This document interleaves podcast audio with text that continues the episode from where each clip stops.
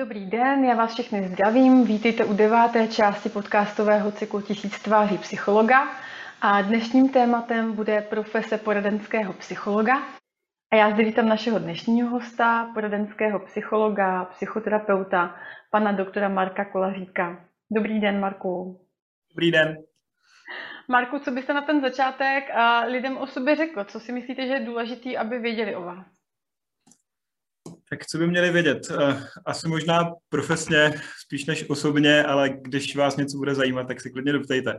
Ale já pracuji eh, jako poradenský psycholog, psychoterapeut, eh, s tím, že můj hlavní úvazek je na katedře psychologie v Olomouci, kde teda učím jednak sebezkušenostní výcviky, ale taky partnerské, manželské a rodinné poradenství a mám vlastně i svoji praxi s klienty, eh, hlavně se týká individuální párové a i rodinné poradenství a taky lektoruju eh, hodně v sociálních službách jako kurzy akreditované vzdělávání vlastně pro eh, zařízení, které jsou prostě pro klienty v kontextu sociálních služeb vlastně všech a občas zdravotnictví, školství, takže to je takové pestré.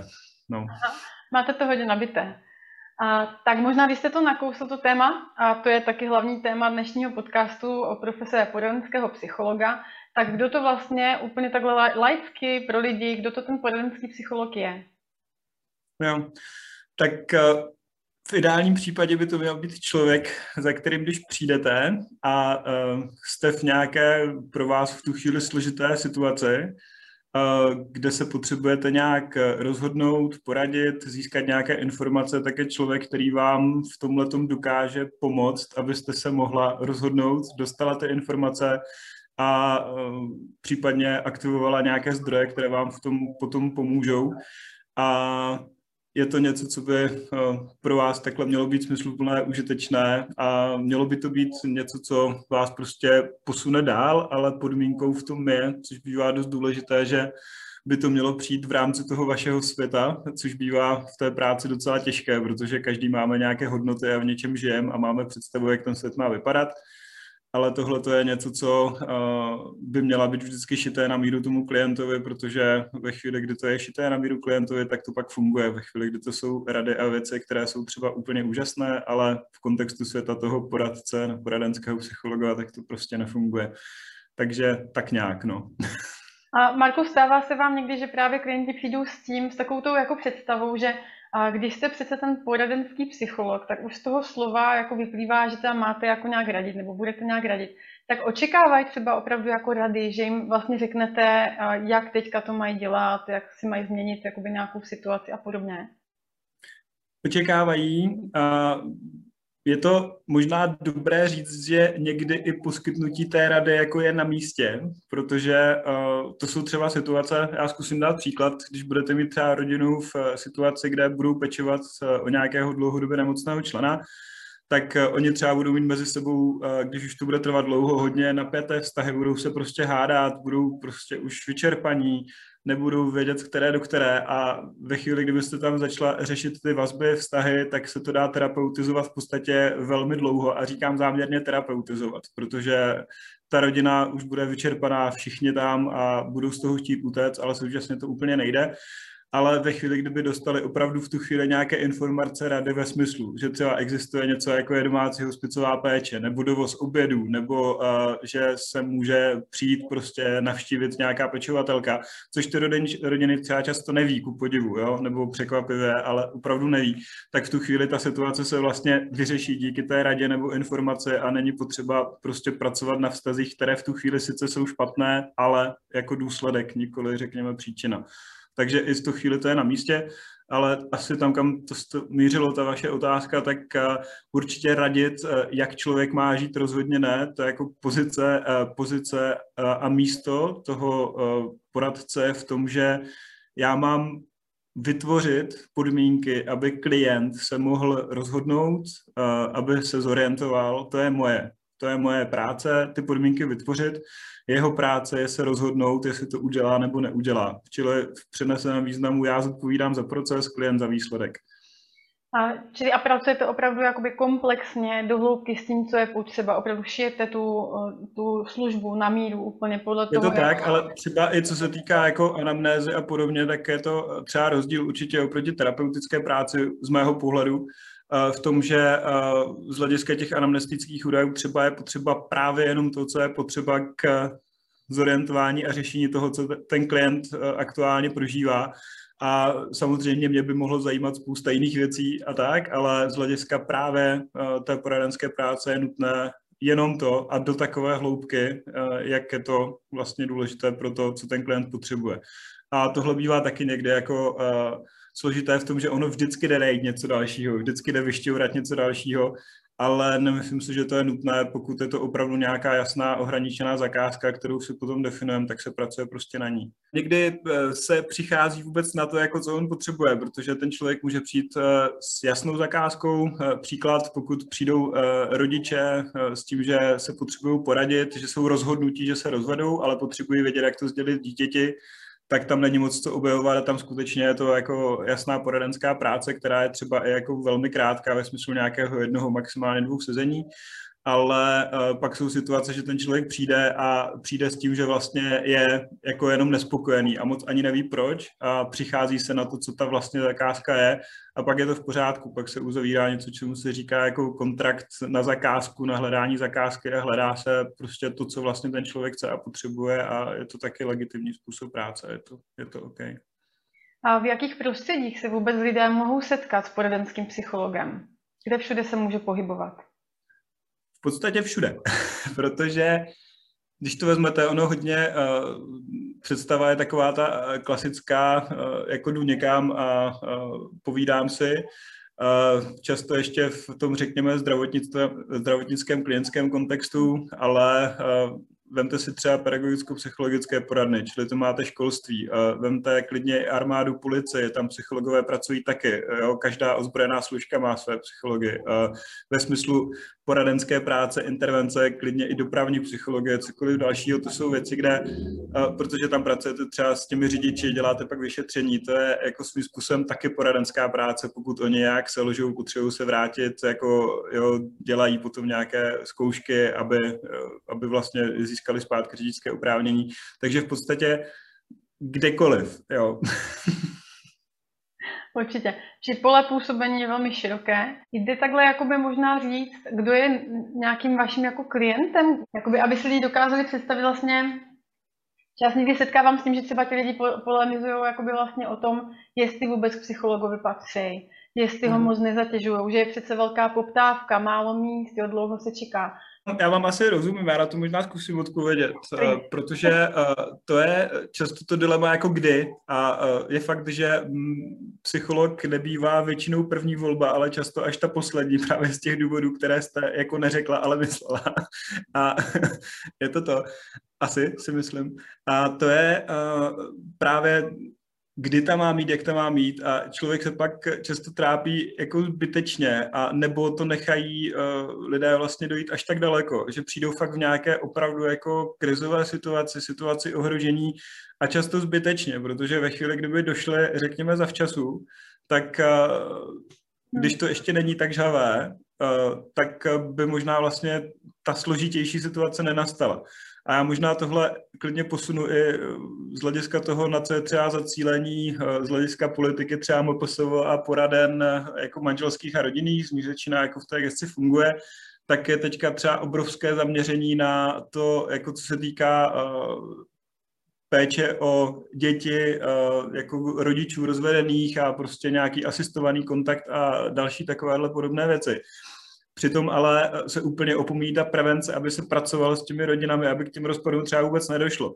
A kdyby to takhle bylo a dělalo se to za včasu, tak eh, třeba spousta těch eh, příběhů by vůbec nebyla tak složitých a těch klientů, kteří potom vlastně zatěžují ten systém, v úvozovkách zatěžují, také, protože přesně to potom osciluje mezi ospodem, soudem, prostě poradnou, kdekoliv a je to situace, kdyby ti lidé třeba přišli ve chvíli, kdy tam ten konflikt začíná nebo je tam nějaká nezhoda, tak by se to podařilo třeba vyřešit a oni by mohli jako být spokojeně a ty děti by vyrůstaly třeba jako v úplné rodině a bylo by to v pohodě.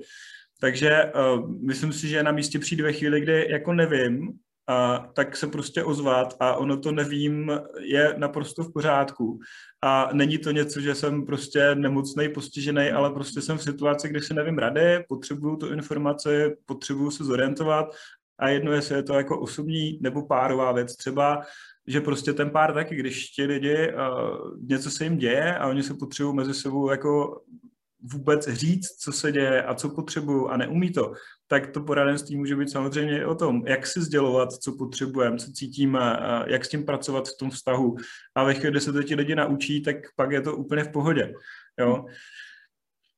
Máte pocit, že otázka prevence právě u nás v České republice opravdu ještě jako pokulhává a nechci vás vůbec nutit do nějakých jako dát nebo prostě statistik a tak dále, ale máte třeba nějaké jako povědomí, jak, jak si stojíme třeba oproti jiným zemím, například nějakým severským a podobně, z hlediska té prevence?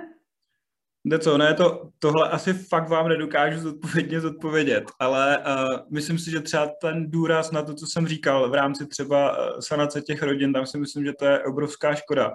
Myslím si, že třeba jenom si vezměte, že se vlastně třeba společensky mluví v podstatě o všem, co je nebezpečné, lidi se vychovávají, ale aby se třeba lidi učili právě i třeba na školách eh, něco jako emocionální výchovy. Jsou programy, vím, že třeba kolegyně dělají program Druhý krok, který s tím cíleně pracuje nebo podobně, ale to, je, to jsou spíš jako vlaštovky, jo, které, ale eh, aby se lidi učili třeba vyjadřovat, jak se cítí, aby dokázali vyjádřit ty potřeby, které jsou legitimní, dokázali se domlouvat, to se prostě nedělá. Nebo třeba, nevím, téma nevěry se řeší jako ve smyslu důsledků a pak se o tom povídá jako, že vlastně, jo, a že to jsou jako záletníci a všechny ty.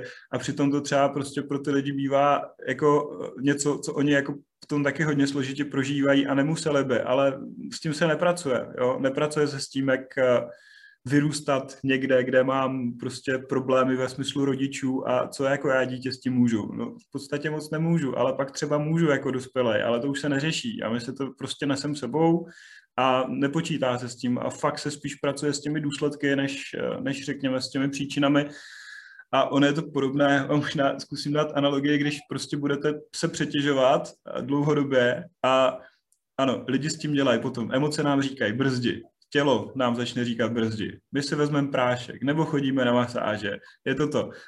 Ve chvíli, kdy se nám to vrací opakovaně, třeba i ty bolesti zad a musíme furt chodit na nějaké fyzioterapie a masáže a nepracujeme s tou příčinou, která to dělá, tak si myslím, že to je potom principiálně špatně, protože on nás to vlastně v tom systému pomáhá udržovat tohle je i to samé, co se může dít s poradenstvím, že když psychologovi potom nebo kamkoliv začneme chodit a on nás to vlastně udržuje, že tam chodíme si jako ulevit, tak si myslím, že to je principiálně taky špatně. Mm-hmm. Protože to má fungovat tak, že ten člověk tam dojde a v ideálním případě, když tu práci děláme dobře, tak on jako zmizí, protože on nás přestane potřebovat. A tohle by mělo být jako stejný. A z hlediska té prevence je to přesně o tom. Dělat tu práci tak, ano, ale zaměřit se fakt na ty příčiny a oni jsou často v tom, že já neznám lidi, kteří, jako moc, kteří by chtěli vyrůstat v konfliktu, hádat se, dělat. Ale děláme to, protože často nevíme, jak jinak. A my se to neučíme. Kdybychom se to učili, jo. Jak si vysvětlujete vlastně tuhle celou situaci, co jste popisoval, že pracujeme, vlastně hásíme až ty následky a nepracujeme úplně jakoby dopředu s těma emocema a podobně. Jak si to vysvětlujete? Tak ono je to těžký, to je a jedna, protože vůbec, a to si myslím, že pořád ještě platí, vůbec jako dávat najevo emoce v kontextu třeba té naší republiky, jak jste o tom mluvil, jak si myslím, že se moc nedělá. Pořád je to ještě strašně genderově stereotypizované, prostě, že to muži nemají dělat. A i potom, jako když vidíte nějaké pseudoodborné rozhovory, tak pořád jako rozhovor, jak být správným mužem a správnou ženou a jak mít správný vztah a tak, tak já se u toho vždycky dost jako ježím a rosím, protože prostě nic takového jako neexistuje. Ta, třeba ta párová práce je vždycky jako vysoce individuální věc prostě a nic jako univerzální návod není a to samé je ten individuální. Jo. Prostě to je, to prožívání je subjektivní a nic takového prostě neexistuje. Vždycky je to o tom, aby se ti dva konkrétní lidi třeba v tom páru si to vyladili a ladili tak, a tím je v tom dobře, ale ty podoby můžou být naprosto odlišné té spokojenosti.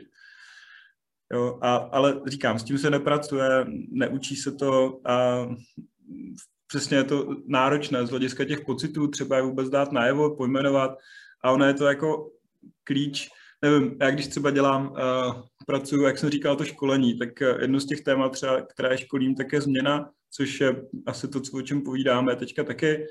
A je to přesně, tam jako principiálně normální je cítit strach, když přichází něco nového. Já se bojím, co bude. A často si tu realitu uspůsobujeme právě, abychom v tom strachu mohli zůstat, že si ji přibarvujeme, že je jako hezčí, že ten vztah, který třeba žijeme, je vlastně dobrý, že ten partner jako dobrý. Často si říkáme, až se něco stane, tak to začneme řešit, odkládáme to, neřešíme. A ono právě třeba v tomhle smyslu vůbec přiznat si, že se něco děje, je jako velmi těžké, ale vlastně nutné, aby se ta změna vůbec mohla stát, protože ve chvíli, kdy si říkáme a zkreslujeme tu realitu, tak i ta řešení potom odpovídají ne té realitě, ale tomu zkreslení a nefungují. A na to, aby fungovala, aby jsme fakt chtěli to, co chceme, tak je potřeba si to prostě opravdu pravdivě přiznat, ale to je těžké. Jako říci, že třeba 15 let eh, investuju energii do vztahu, který mi vlastně ubližuje. Hmm. Přiznat si to. Říct si to. A představujete si nějaká jakoby eh, řešení opravdu jako praktická, která by se dala postupně jako zavádět, jestli eh, vlastně um, například jako podporovat lidi ve větším seberozvoji, k nějaké jako větší edukaci a jakým způsobem jakoby se to dá uchopit? Určitě, určitě dá. Já myslím, že fakt jako, a to, já jsem třeba mluvil o tom, o těch eh, preventivních programech jako ve školách, tam si myslím, že třeba ten druhý krok, ten přímo cíleně pracuje s těmi emocemi, myslím si, že dost efektivně. V podstatě je to možné i jako v předškolním vzdělávání už s tím pracovat a na prvním stupni a je to něco, co třeba, kdyby se jako opravdu řešilo, řekněme, plošně v rámci školství, tak si myslím, že by to rozhodně jako neuškodilo.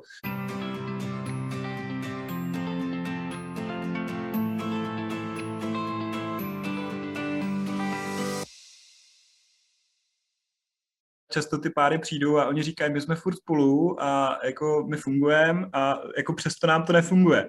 A to právě bývá často ten třeba přesmyk, když se tam narodí ty děti a ti lidi jako plynule přejdou do té rodičovské role, ale vlastně jenom do ní.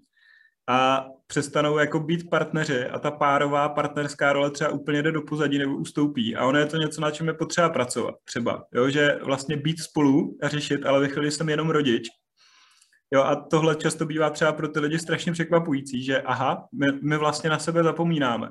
Jo, často je to o tom, že zapomínáme na sebe, jako osobně, ale přece proto, abychom mohli vůbec budovat nějaký vztah, tak základ je mít dobrý vztah k sobě a vědět, co chci a potřebuju, dokázat si o to říct, případně říct, že něco nechci, protože ve chvíli, kdy to nedokážu a to okolí to neví, tak to okolí pak dělá věci, které nechci, nebo nedělá, co potřebuju, protože neví.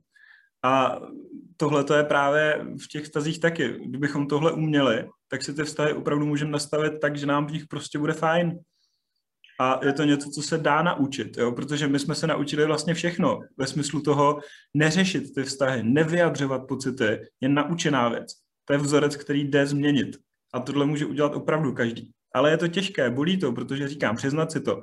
Často, když se začne, tak to bývá velmi náročné, protože to je nastřádané za ty roky. Když o tom začnou mluvit ti partneři nebo klidně individuálně klienti, tak najednou Jo, zkusím analogii, jo. jakože když budete mít nějakou eh, jemnou hnisající ránu jako na ruce a říznete do toho, dokud do toho neříznete, tak to vypadá v pohodě. Když do toho říznete, nic moc, co z toho teče, ale na to, abyste se mohla uzdravit, tak je potřeba, aby to šlo pryč pak se to může zahojit, zacelit a zůstane vám třeba nějaká jizva, ale ono vám nebrání v tom, abyste fungovala. Když to necháte být, tak klidně, tak klidně můžete umřít, jo, když na to přijde. Jo. A či určitýma praktickýma návodama by mohlo být opravdu začít jako od dětí, od malička, kdyby teďka vlastně se všichni začali opravdu soustředit na to, aby už malé děti se učili vyjadřovat svoje emoce, říkat, to se mi líbí, to se mi nelíbí, tohle nechci, to mi vadí a vlastně podporovat ty děti v tom, aby to dělali, respektovali to, tak to by mohla být určitá praktická rada takhle jakoby, ale je Určitě, to ano, jako v našem a... ideálním světě. Jo. Ano.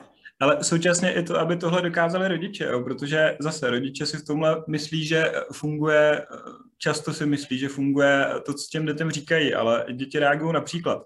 Hmm. Jako když, když rodič vlastně říká, násilí je špatné a řeší třeba tu chvíli, jako, já nevím, když se děti porvou a řekne, nesmíš se prát a to dítě dostane na prdel, tak to je přesně to, že to dítě jako nesmí, nesmíš se prát, násilí je špatný, ale současně jsem dostal na, jako na prdel, tak to prostě nedává smysl tomu dítěti. Vůbec. A tohle je přesně i s těmi emocemi, když jako rodič vlastně uh, jako nedokáže tomu dítěti tohle zprostředkovat, že vlastně je dobré to dělat, tak to dítě to neví. A nebude to dělat, i když ho to třeba napadne. A ve chvíli ten rodič to dělá, říká mu to, třeba se ho i dotýká, objímá, dává mu třeba na jeho lásku, cit, tak to dítě se naprosto přirozeně učí s ním prostě pracovat. Když to ten rodič nedělá, tak to dítě prostě opakuje to, co dělá ten rodič. Možná, Marku, jakoby zkuste fakt tak jako prakticky, protože tohle je takový edukační cyklus, tak nám představit, jak vypadá opravdu váš běžný pracovní den nebo týden. Po každé úplně jinak, protože se to odvíjí od toho, jestli je semestr zkouškové, což je asi základ, se váže a samozřejmě i ty kurzy, ale eh, běžně je to nějaké rozprostření v tom, co jsem říkal, jako v rámci těch školení, eh, výuky a vlastně té praxe s klienty, s tím, že já část jako poradenství mám v rámci vysokoškolské poradenství, máme pro studenty zaměstnance a část máme jako ten soukromý úvazek. A ta klientela je prostě naprosto pestrá, tam jako eh, v podstatě cokoliv si dokážete představit, tak do toho poradenství prostě patří, protože já to možná říkám i takhle, všechno, co patří k životu, tak eh, vlastně patří i sem, protože lidé mohou mít ty nejasnosti vlastně v čemkoliv. Takže vlastně se můžete po, jako potkat opravdu s čímkoliv. A v tomhle směru i pro toho poradce je to jako hodně náročné, že on na to musí být připravený a musí být připravený na to, že vlastně neustále konfrontovaný i sám se sebou a právě s tím vlastním světem, s těmi vlastními hodnotami, tím nazíráním, aby on nebyl ten, který to brzdí, protože to jsou třeba situace, že ten klient potřebuje poradit v nějakém tématu, typu, nevím, dám sexualita a teď se jako říkáme, to je brzo první setkání, ale ten klient jako je třeba v tom tématu jako osobně tak daleko, že jako nechce se tam jako dostávat, on potřebuje vědět, že něco. A my na to musíme být nachystaní. Jo, třeba, to je jedno. Nebo třeba je ale jiné složitější, prostě umírání, smrt, téma, taky to určitě patří i jo, k tomu, protože často přijdou klienti a to není jenom o tom, že my pracujeme přímo třeba s tím umírajícím, ale třeba s těmi blízkými a oni potřebují vědět, jak, co máme dělat, co můžeme dělat. A ve chvíli, kdy nás to osobně zasahuje a je to těžké téma pro nás, tak eh, vlastně to není OK. My v tomhle musíme být schopni fungovat, když to deklarujeme. Musíme. Čili jakým způsobem třeba pracujete sám se sebou, když eh, cítíte, že možná někdy je toho i docela hodně, a tak jak se staráte sám o sebe, jako máte duševní hygienu, jak to vypadá? Jo, tak určitě uh, koníčky, věci, uh, to je jasný, takže v mém případě uh, zahrádka, kytara, vyrábění věcí z dřeva, běh, sport obecně, jako kolo, brusle, hodně chodím do přírody, trávím čas. Myslím si, že je strašně super mít eh, dobré osobní vztahy vlastní, protože to si myslím, že je asi taky základ. A ten vztah sám k sobě, ale to je neustálá práce, která nesmí zakrnět, eh, protože ten život neustále přináší výzvy a vlastně ten eh, seberozvoj a v tomhle kontextu potom je sebereflexe a sebepřijetí, které na to navazují, tak je něco, co prostě k té práci s lidmi patří vlastně bez ohledu na to, jestli dělám psychologii, sociální práci, cokoliv dalšího, jakoukoliv pomáhající profesi, lékařství, tak prostě je to něco, kde vlastně ti lidé nás nutí neustále se potkávat sami se sebou a my na to musíme být připravení. Mm-hmm. Takže, takže tak, ale ta hygiena prostě Často je to něco, co je v opaku, třeba nemůžu moc číst, i když jsem to miloval, protože když čtete třeba diplomky a seminárky a věci, tak relaxovat u čtení úplně nejde. Hmm. Ale rád si právě říkám, brnknu na kytaru, nebo něco vyrobím, vypěstuju, uvařím, to je fajn. Máte spoustu koníčků, Tak Marku, já vám teď eh, dám asi pár takových úplně konkrétních eh, otázek do té vaší mm-hmm. praxe. Mě by vlastně osobně zajímalo, jestli se někdy setkáváte u svých eh, klientů s takovou tou toxickou pozitivitou, kdy vlastně přiznání toho, že třeba něco nejde, nefunguje, pokulhává, tak vlastně by byla pro ně fakt jako slabost a brání se tomu zuby nechty. Jak to vlastně vypadá, jak s tím pracujete?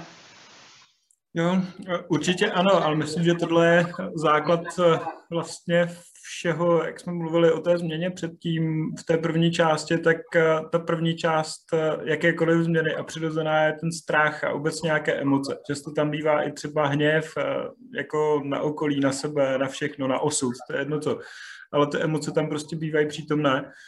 A v tomhle směru je poměrně jako složité si někdy přiznat, že a to jedna, já jsem třeba člověk, který to měl ve svých rukou, ale třeba jsem něco jako nedokázal udělat, takže tam přichází třeba i nějaké výčetky, pocitiviny a vlastně si to zvědomit a přiznat je prostě těžké. To je, no. A pozitivita, nevím, jestli bych to nazval pozitivitou, ale ty emoce tam, emoce tam prostě jsou. Určitě. Vy jste zmínil teda, že častými klienty vašimi bývají i páry, rodiny, rodiny s dětmi a podobně. A, a říkám si vlastně, když to tak pozoruju, tak a, a mám pocit, že jakoby třeba v generaci našich rodičů nebo ještě i prarodičů a prostě byly opravdu jako hodně rozděleny takové ty stereotypní mužské a ženské role. A, a taky, taky asi jako mám dojem, že jako my, jako ta naše generace možná vyrůstala opravdu tak nějak jako v komunitě těch našich vrstevníků, někde běhali jsme prostě po ulici a, a rodiče měli prostě spoustu věcí a nějak, nějak to, takhle to jako nějak přirozeně plynulo. A, ale vlastně se nikdy moc nemluvilo právě o tom, jakoby, co třeba a, nefungovalo moc, jakoby, a, nechci to úplně zobecňovat, ale vlastně mám pocit, že až teď se začíná jakoby víc mluvit o tom, že a rodičovství není úplně prostě jednoduchý, že možná není úplně pro každýho, přiznávat si, jak jste tady řekla, že když se dva lidi stanou rodičema, tak vlastně nesmí zmizet, nebo neměla by zmizet třeba ta jejich partnerská jakoby rola, jo. A, ale vlastně ono je hrozně jako obtížný. Někdy, když jste v té situaci s tím čerstvým miminkem nebo s těma čerstvýma jako dětma, jako i ten pár nebo individuálně si o tu pomoc říct, anebo případně hodně se setkávám ve svém okolí s tím, že ta pomoc opravdu třeba není dostupná. Že třeba mladí žijou někde, 400 kilometrů od svých původních jakoby příbuzných, jo, nebo úplně v jiné zemi, přes půlku světa. Nebo tam jsou jiné věci, že opravdu ti příbuzní, jakoby, i když už jsou ve vyšším věku, tak mají svoje prostě koníčky, svoje zájmy a úplně se třeba jako tolik neangažují. Čili jak, jak, jak potom vlastně pracujete třeba s těmihle případy, kdy ti lidi třeba i vědí, co by potřebovali, co by chtěli, co by jim pomohlo, ale vlastně opravdu těch zdrojů je jako hodně omezeně. No, víte co, tady uh, ono je to často ty situace uh, někdy nejsou o tom najít jako řešení, ale uh, protože ono jako vyřešit to, že máte dítě úplně jako nejde, když to řeknu takhle, obrazně řečeno ale uh, je to možná otázka nějakého přenastavení v tom smyslu, že jako ten život je fakt složený z nějakých období a etap a ona každá ta etapa jako někdy začne a taky někdy skončí a každá má své prostě potřeby a věci, jako co je v tom vztahu nebo individuálně jako potřeba nějak pořešit. Ale současně si myslím, že jako klíče fakt si říct o to, když tu pomoc potřebuju a přiznat si to, protože myslím si, že ta nejhorší věc je to tlačit před sebou a říkat se, já to přece zvládnu, protože nevím, slíbil jsem to někde, řekl jsem to někomu, udělal. A pak jako v rámci toho závazku si o tu pomoc nedokázat říct, to je prostě často ten důvod toho, že se přitížíme, protože přece jsme slíbili, že to zvládneme ale myslím si, že je to jedna z věcí, které patří k základním právům, myslím si, že dokonce asertivním, jako změnit názor. a to je přece v pořádku, že jako když to nezvládám a rozhodoval jsem se za nějakých okolností a říkal, že to nějak bude, ale dokud ty okolnosti nenastanou, tak my tohle to prostě nikdy nevíme. Jo, ale často je to opravdu o tom, že ty páry si to třeba i nějak nastaví a právě ten pocit, jako musíme zvládat všechno, ale možná je to taky otázka priorit a já třeba říkám jako i otázka nějaké právě zastupitelnosti, protože to, že budu táta od rodiny, je role, kterou za mě nikdo neudělá. To, jestli uh, posekám zahradu, je věc, kterou asi může udělat spousta jiných lidí, když na to přijde.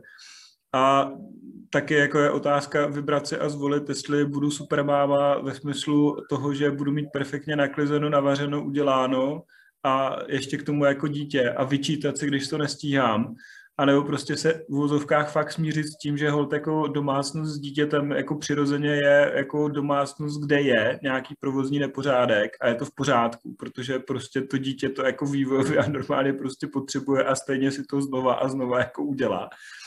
A prostě přiznat si, že asi to takhle jako bude a neřešit to, že mi má přijít návštěva, tak musím uklidit, protože proč, jo. A ono jako, často je to o tom, že my si ty tlaky na sebe prostě vytváříme sami a je to zbytečné. Jako není důvod k tomu to dělat, je to přesně tak, co o mě řeknou lidi, jak budu vypadat, ještě jako často je to podpořené nějakým dojmem jako ze sociálních sítí, o kterých jste mluvila ve smyslu té doby, že něčem se rostlo, to dřív nebylo, teď to je. Jenže přesně, ono je to otázka toho, že jste někde na bazénu, koupete se s dětma, jako děti se koupou, plavou a jako vy to nefotíte a neděláte selfiečka jako někde a tak, ale jsou lidi, kteří tam právě takhle přijdou, vymydlené dítě, čerstvé, krásné, roztáhnou se hračky, udělá se selfie, to dítě ani nejde do vody na sociálních sítích jako další super den s dcerou a vy to vidíte. Hmm. A vidí to ta máma, která to jako nestíhá, ale ta máma, která třeba s těma dětma jako opravdu ten čas v tom bazénu stráví a teď si říká, jejda, ona to jako stíhá, ona je super. A já neříkám, že to je špatně, ať si to každý dělá, jak chce, ale myslím si, že právě, ať si to dělá každý, jak chce, znamená, že já si to budu dělat po svém a bude mi úplně jedno, jak to má kdo jiný. Hmm. Nikdo neví, co máte za sebou, nikdo neví, co prožíváte, nikdo neví, v jaké jste situaci, ale tím pádem by vás nemělo jako v tomhle směru trápit, jako co si o vás to myslí, protože to opravdu nikdo neví. A jako jestli, jestli ten život má být nějak pro vás jako spokojený, tak je potřeba si ho dělat tak, jak potřebujete vy a ne přemýšlet o tom, jak budu vypadat před někým. To je prostě něco, co je zbytečný a kdyby lidi podle mě tohle to přestali řešit, tak si myslím, že toho času bude spousta. Jak jsi zmínil ty sociální sítě, eh, taky si říkáme, jo, jako když si zmapujete možná eh, ten vývoj vlastně za celou dobu, co jste v praxi, tak vlastně eh, v průběhu času, jak jako rostly ty sociální sítě a přibývaly různé jako platformy a lidi vlastně začali trávit mnohem víc času online, pořád víc a víc, až jako do dnešního bodu, prostě k dnešku. Hmm. Tak když si to vezmete celý ten jako vývoj, tak máte pocit, že i tohle se teda odráží vlastně třeba v tom celém procesu, třeba s čím lidi nejčastěji přichází, co třeba často řeší. Jo, jako jestli to vlastně odráží i v tom vašem procesu pracovním. Co, rozhodně, rozhodně to hraje roli, protože ten svět je díky tomu jiný, a neříkám lepší, horší, ale rozhodně jiný je. Myslím si, že z hlediska vztahu to má obrovské dopady, jenom fakt, když si vezmete tu dobu, o které jste třeba mluvila vy, tak eh, třeba z hlediska partnerství prostě to, že lidé jako vlastně neměli možnost se kontaktovat třeba, když byli v práci nebo prostě během dne, viděli se třeba ráno, odešli, viděli se jako odpoledne večer, když jako přišli třeba běžně jako partneři a nebyla možnost. Dneska jako vlastně všichni online odpovídáme hned, řešíme všechno hned, děláme všechno hned.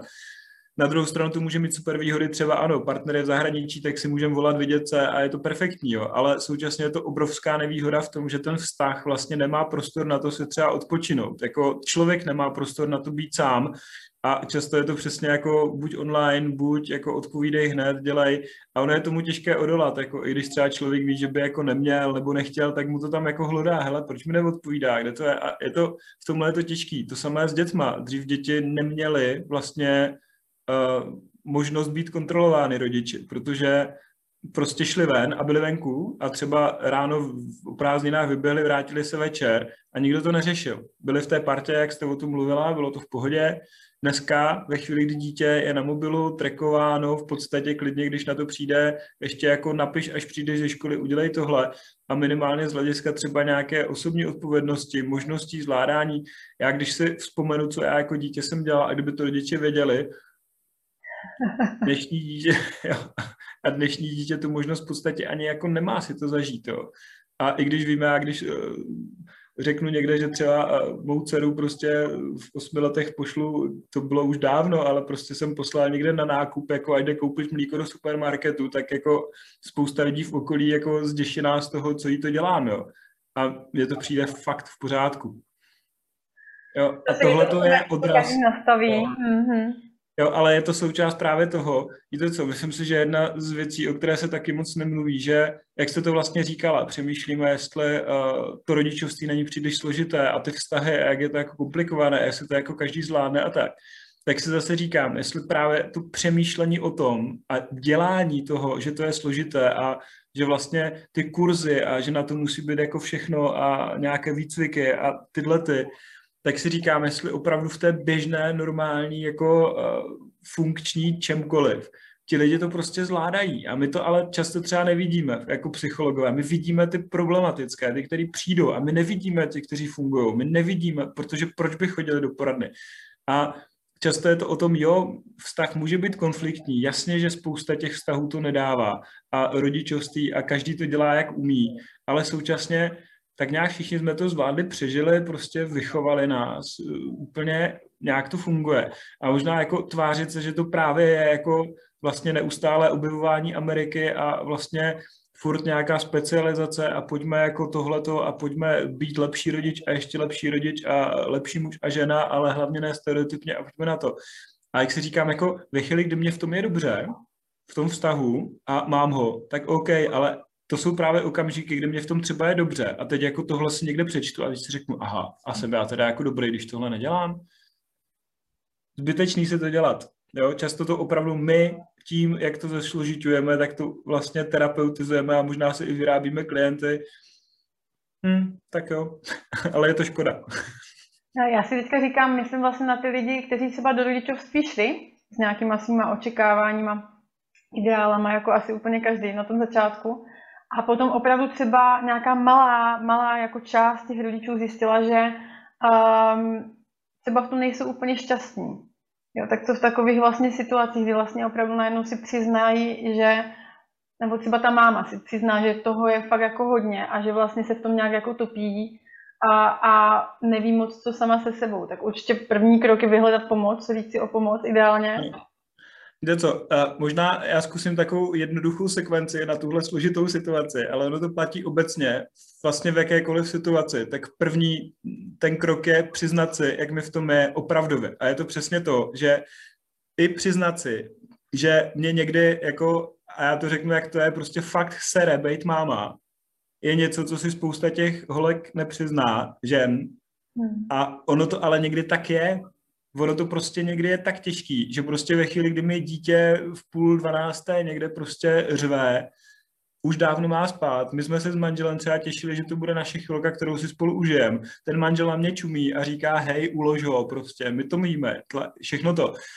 Nejde na to dítě nebýt naštvaná, a kdo říká, že není, tak prostě si lže. A nebo prostě to je přece v pohodě. A OK, tak třeba je někdo takový úžasný. A myslím si, že v tuhle chvíli je naprosto přirozené, že to dítě prostě mě sere. A říkám si, hej, nebuď tady, jako usni už. V pořádku, normální. Ale to je přesně ten první krok, jestli tohle to třeba přiznat, že prostě jsou chvíle, kdy i naše děti nám opravdu jako vadí a proč by neměli. Jako myslím si, že je to přirozené. Jsou chvíle, kdy jo, stejně jako nás někdy můžeš tvát partner nebo my sami. Ale to je první ten krok si to prostě pravdivě pojmenovat. A ta druhá, jako se rozhodnout, hele, je mi v tom nějak, jako cítím se v tom dobře nebo ne. Když ano, super. Když ne, tak chci to změnit nebo nechci. A může být spousta důvodů, eh, kdy se rozhodnu, že sice je to těžké, bolavé, ale nechci to měnit, protože ta změna znamená třeba, že by se staly nějaké další věci, které budou pro mě v tu chvíli ještě náročnější. A prostě to nechci měnit.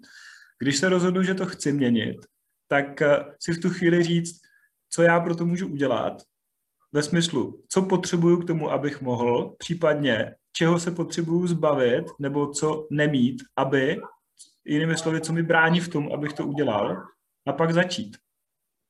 A to je všechno. Ale to první, když vás strašně často nejtěžší, fakt si to pojmenovat, že jsou chvíle, kdy opravdu, ano, jsem unavená, vystresovaná, protože jsem unavená, vystresovaná, ale přesně sociální tlak je, chtěla z dítě, vlastně dítě je strašně super, tak se tvář, že vlastně jsi pořád jako šťastná hrdá máma. Jenže fakt jsou chvíle, kde jako nejsme šťastné hrdé mámy, ani tátové, ani rodiče. Prostě někdy jsou chvíle, kde nás ti děti vážně serou. A je to ale přece v pohodě. Tohle je přece v pohodě, ty emoce k tomu patří. A já to možná ještě trošku rozvedu, jako my máme tendence ty emoce obecně jako dělit na dobré, špatné, jako emoce jsou prostě signál, který přijde a říká nám, hele, v téhle situaci se ti něco děje, je ti nějak a to, že ti nějak je, tak ti prostě tvé tělo, tvoje duše vysílá signál, že ti nějak je a my ty emoce jako v tu chvíli ale často právě neposloucháme, ty signály a my je ignorujeme a to jsme o tom mluvili, prostě přesně.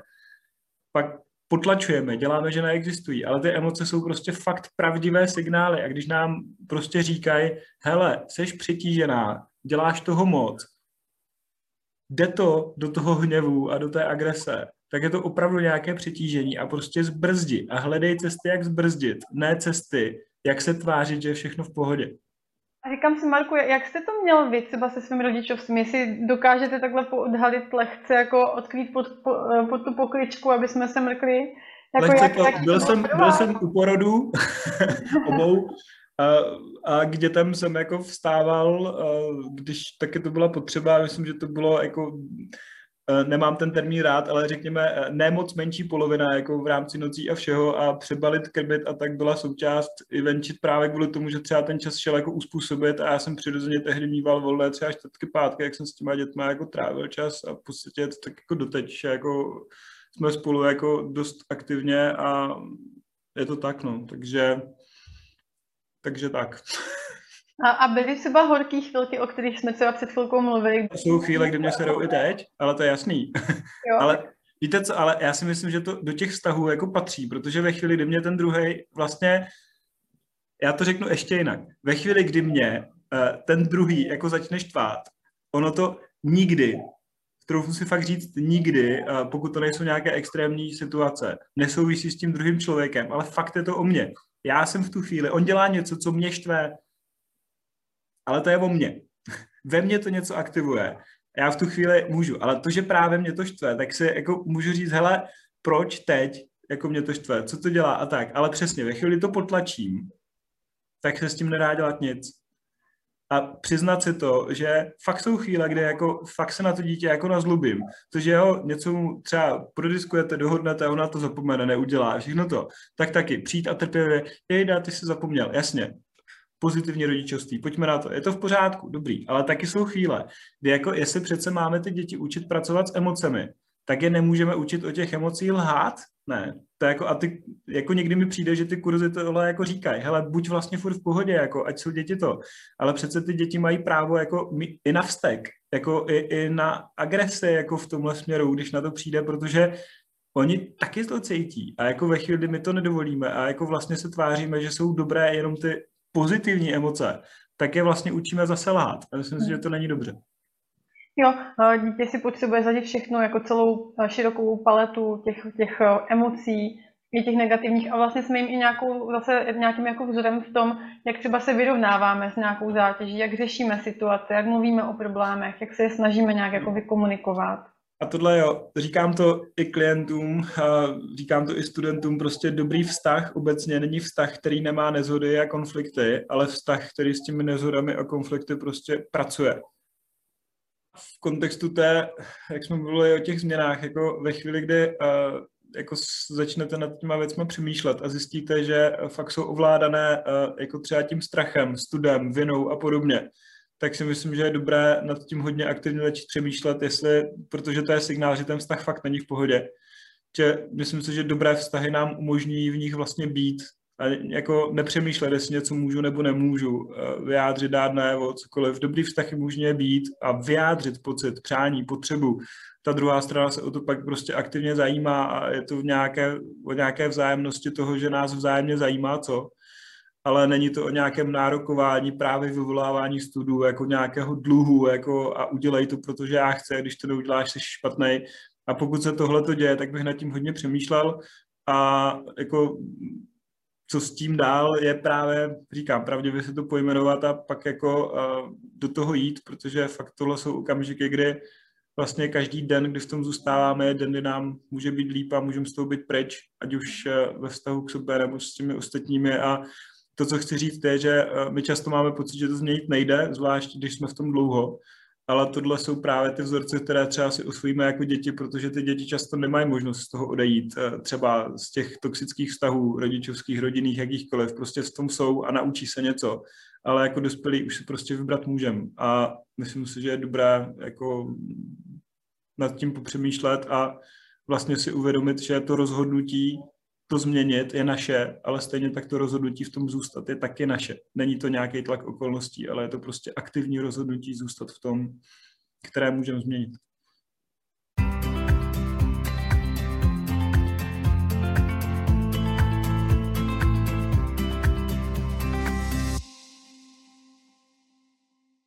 Dobře, a zkuste Marku popsat, jestli, jestli to teďka ještě jakoby nějak retrospektivně je, je vůbec možné to nějak jako zachytit.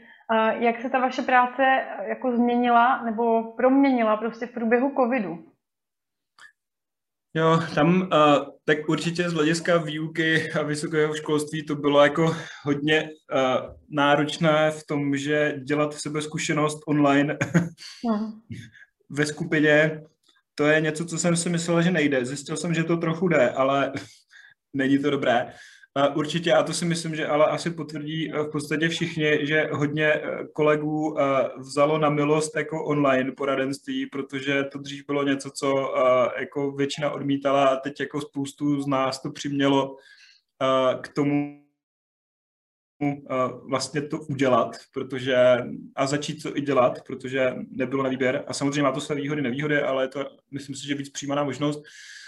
To, co se děje, myslím si, že ještě budeme řešit strašnou spoustu následků, které ještě teďka vůbec netušíme, protože hodně věcí se odložilo a to jsou ať už objektivní věci typu operací a podobně, takže budou přibývat eh, potom i ty důsledky psychické, psychologické, prostě to jsou eh, spousta dětí a na to jsou už i věci studie, že obrovsky přibývá dětí, které, eh, nebo dospívajících, kteří se třeba sebe poškozují, mají nějaké projevy prostě v tomto směru, psychické problémy právě v důsledku tohohle, že, že nemohli a tohle je něco, co zase, když jste mluvila o tom státu, tak třeba absolutní nedostatek jako uh, dětských psychologů, uh, určitě psychologů obecně, uh, pojišťovny často se tváří, že jako všechno v pořádku, že jako je jejich dostatek, ale ve chvíli, kdy jako čekáte na nějaké vyšetření nebo na termín prostě tři měsíce až půl roku, tak je to prostě v akutní situaci jako šílenost úplná, jo, ale je to stejné jako třeba z pediatry a podobně, je to prostě neřešený dlouhodobý problém,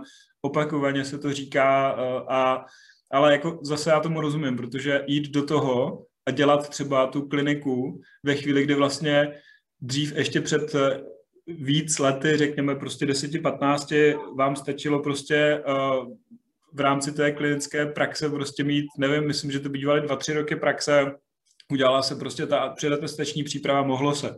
Teďka najednou už z toho je šest let, jo, a pět let pět let a jako máte k tomu ještě předtím kurz psychologa ve zdravotnictví, to vám ten čas taky zabere, jo? a tyhle ty, a ono to fakt jako vyjde spíš těm šesti než těm pěti. A to už je teda sakra hodně a Vemte si, že uh, potom i ten kontext toho, že vám kdykoliv potom kdokoliv může vlast do dokumentace ve smyslu pojišťovny a kontrolovat, jestli jste tam někde vykázala prostě špatně písmenko, kód něčeho, na základě toho vám vlastně odejmout ty platby a tak, tak je to něco, co si spousta lidí rozmyslí jenom kvůli té byrokracii. A já to chápu, protože vemte si příklad z druhé strany, třeba právě to poradenství, když jdete dělat třeba do toho státního, tak vlastně vystudujete magisterskou jednou oborovou psychologii a můžete rovnou jít dělat třeba do manželské poradny. A vlastně nikdo po vás nic moc nechce, jako možná zapuštěte si terapeutický výcvik, ale není to podmínka. A můžete. A nebo když chcete dělat soukromou praxi na sebe, což si myslím, že je úplně stav, ideální, tak vlastně musíte mít vystudovaný odpovídající vzdělání, potřebujete rok praxe a můžete si založit živnost, psychologické poradenství a diagnostika. A nikdo po vás vůbec nic nechce a nemůže chtít. Nikdo vám nemůže do dokumentace, nikdo nikam, platí klienti na cash a samozřejmě, že platí, protože je to to, když tu práci děláte dobře, během fakt pár týdnů, měsíců máte takové jako nabídky, že odmítáte ty lidi, ale pointa je, že vlastně jediné, co pak děláte, tak podáte daňové přiznání a, a to je jediné, co se vlastně po vás chce. Nikdo neřeší, jak má vypadat dokumentace, vaše poznámky, co se děje, určujete si to sama A tohle to třeba si myslím, že jako z hlediska státu je taky šílenost, jo, protože spoustu lidí odrazuje tohle. Proč bych vlastně šel do toho klinického kontextu, když můžu být třeba tady v tom soukromém a vlastně mít to jako relativně v pohodě. Já bych vás, Marko, možná ještě doplnila, jakoby ve smyslu, vy jste zmiňoval tu specializační přípravu a vlastně nějakou cestu k té klinické atestaci. A vlastně třeba, když to vezmeme z hlediska žen, tak tam velmi často, týká se to vlastně i mě a možná třeba víc jak poloviny mých kolegyň, nám to ještě přeruší mateřská dovolená, jo? Když jo. máme ještě víc dětí, tak se to ještě trošku natáhne. Čili vlastně ta cesta, než opravdu tu atestaci složíte, tak máte třeba 40 let. Je to jako jo. velmi, aspoň v tom mém okolí, ano specifické léčení v Dubranech je to dost taková jako čas. Ale jo, a je to, je to zase, jo, ale to jsou zase ty podmínky a to je něco, jak jste mluvila o těch severských, ano, my jsme stát, kde se týká rodičovské dovolené, tak myslím, že 3% mužů a ono to taky něco dělá samozřejmě pak, ale i co se týká těch mužů, eh, jo, to je, je to prostě dlouhé a myslím si, že opravdu zbytečně, protože já si fakt říkám, jako jak je možné, že dřív to šlo a je to stejné, jak teďka je třeba tlak na terapeutické výcviky. Dřív prostě fakt stačilo 300 hodin, si to dobře uvědomuju, pak 550, 500, 600, teď se uvažuje, že nějaké specializace, aby to bylo třeba 1200 hodin. A já si říkám, tohle už není o specializační přípravě, tohle opravdu už je o tom, aby se někde rýžovali peníze, protože to je něco, co není z mého pohledu už jako uh, OK a v pořádku, protože to jsou tak obrovské objemy hodin, času, peněz, všeho, které se do toho musí dávat. A není to něco, já si opravdu nedokážu představit tu přidanou hodnotu, která by v tom mohla být jako další, když vlastně chodíte a nutí vás jenom třeba i v rámci té předatestační přípravy. Jo, můžeš chodit na kurz, ale musíš tam. Jo, a nemá, nemá člověk vlastně ani jinou možnost. I když to má absolvované, stejně musí ten kurz udělat. Jo? Nemůže to vlastně doložit, že už to umí udělat. To, to, to prostě nedává smysl. Nejde o to, že to ten člověk umí a ověřit to, ale jde o to dostat ho tam, aby zaplatil za to vzdělání, což je prostě špatně. Že se z toho do velké míry stává prostě biznis. Jo. jo, ale je to špatně, protože opravdu spoustu lidí to odradí od toho, aby potom tu práci dělalo a je to škoda. Jo, samozřejmě No, je. Jo, čili, pardon, je to jedno z těch jako vysvětlení, proč třeba teďka ten systém uh, té dětské, psychiatrické a klinické péče selhává. Rozhodně. Říkává, rozhodně je to jako náročná, protože... dlouhá, energeticky, časově, finanční. A hlavně, hlavně i když se do toho opravdu dostanete, tak potom jako ty možné sankce, restrikce, věci jsou prostě fakt velké, jo, a ono jako ne každému se to chce riskovat. A já tomu rozumím, jako proč, proč si to dělat, jo. A teď jsme vlastně probrali, jakoby jsme přišli od covidu tady přes tyhle ty věci a já si říkám ještě vlastně taky letos eh, teda vypukla válka. Eh, zaznamenal jste ještě jakoby z hlediska téhleté mimořádné události eh, nějaké změny v té svojí profesi? To co, já, já osobně Mm, spíš ne, protože asi, asi dělám s klienty, kterých se to jako nějak nedotýká. Určitě v rámci studentů eh, tam jednoznačně ano, protože i spousta jako našich eh, studentů v tom byla nějak osobně angažovaný ve smyslu nějaké rodiny, věci prostě a to samozřejmě se dotklo. A myslím si, že jinak jako spíš běžně, tak jako každý jiný um, člověk jako tady u nás, že se nás to nějak dotýká a dotklo prostě a zase asi dotkne ještě v mnoha ekonomických a jiných ohledech mnohem víc. U té psychologické, tam je to spíš teďka to, co jde vidět, že eh, zase ten systém na to moc není připravený z hlediska právě třeba školství, eh, něčeho, prostě bude, bude se to řešit, je to přetížené a je to přesně jako, uh, háže se to v úvozovkách uh, dál dolů na ty běžné kantory lidi prostě a oni musí, protože nemají na výběr s tím samozřejmě pracovat, ale to samé se potom týká teda i té, i té péče o ty, o ty lidi, ale to je jedno, jestli je to ve zdravotnictví, prostě v rámci té psychologie, ve školství, kdekoliv, prostě i předtím, než sem přišli prostě eh, lidi z Ukrajiny, tak eh, ten systém v tomhle směru už byl jako opravdu poddimenzovaný lidsky vlastně ve všech těch oblastech, o kterých mluvíme. A teď je to jenom zvýrazněné. Jo. Děkuju. Uh, Marku, mě ještě napadá, je nějaká otázka, kterou vyloženě jako víte, že by třeba měla tady zaznít a mě třeba vůbec nenapadla, jo? Něco, co prostě si myslíte, že je důležitý a ať už vám ji položím teda já, nebo vůbec klidně se navažte i sám. Možná jenom jako zdůraznit to, že když se uh, obecně jako člověku něco děje a neví si s tím rady, tak fakt prostě se o tu pomoc jako obrátit, protože ono opravdu pak a s tím mám opakovaně zkušenost, že třeba věci, které ti lidé jako řeší neúspěšně roky, tak se podaří pak zvládnout během prostě pár sezení. Vlastně ten člověk najednou jako ví nebo aktivuje ty zdroje, prostě dostane nějaký impuls, eh, motivaci, pochopí ty věci, jako proč v tom třeba zůstával a dá mu to sílu z toho odejít a myslím si, že je škoda v něčem zůstávat jako roky zbytečně nebo měsíce zbytečně, protože každý ten takhle strávený i den na tož rok je vlastně rok, kdy my můžeme mít líp a je to prostě škoda.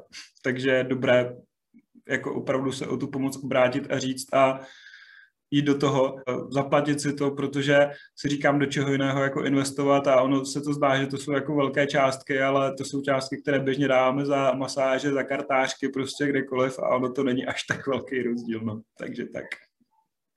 Moc díky. A dnes v dnešním podcastu jste slyšeli hosta pana doktora Marka Kolaříka, a my se dnes no, s vámi loučíme. Pokud se vám díl líbil, určitě ho dejte sdílet, ať se šíří mezi lidi a mějte se moc krásně. Děkujeme. Děkuji. Naschledanou.